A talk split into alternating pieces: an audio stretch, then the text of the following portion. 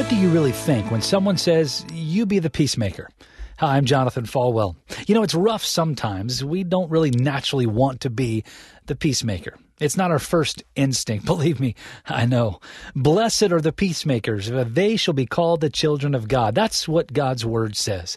It's much easier to make war than peace. Anybody can start a fight, but it's tough to be the peacemaker. It takes effort and love and prayer to bring about peace, whether in our homes or churches or our business or our work, wherever it might be. Blessed are the peacemakers, for they will be called the children of God.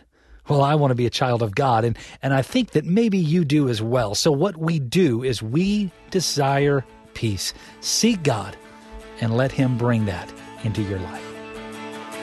You've been listening to One on One with Pastor Jonathan. To learn more, visit falwell.com.